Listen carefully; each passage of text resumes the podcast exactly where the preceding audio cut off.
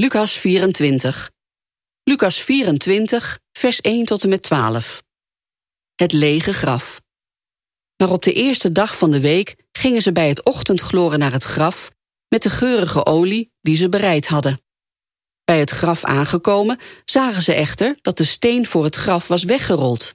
En toen ze naar binnen gingen, vonden ze het lichaam van de Heer Jezus niet. Hierdoor raakten ze helemaal van streek.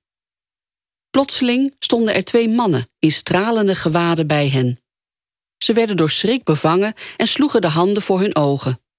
De mannen zeiden tegen hen: Waarom zoekt u de levende onder de doden? Hij is niet hier. Hij is uit de dood opgewekt. Herinner u wat hij u gezegd heeft toen hij nog in Galilea was. De mensenzoon moest worden uitgeleverd aan zondaars en moest gekruisigd worden en op de derde dag opstaan. Toen herinnerden ze zich zijn woorden.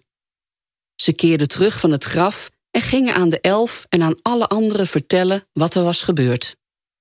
De vrouwen die het graf bezochten waren Maria uit Magdala, Johanna, Maria de moeder van Jacobus en nog enkele andere vrouwen die hen vergezelden. Ze vertelden de apostelen wat er was gebeurd, maar die vonden het maar kletspraat en geloofden hen niet.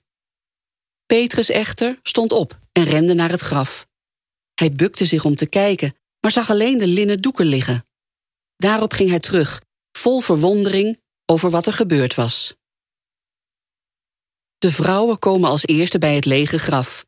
Daar herinneren twee mannen in stralende gewaden hen aan de woorden van Jezus. Ik, de mensenzoon, zal door slechte mensen gevangen genomen worden. Ze zullen mij aan het kruis laten sterven. Maar drie dagen later zal ik opstaan uit de dood. Wat betekenen die woorden voor jou vandaag?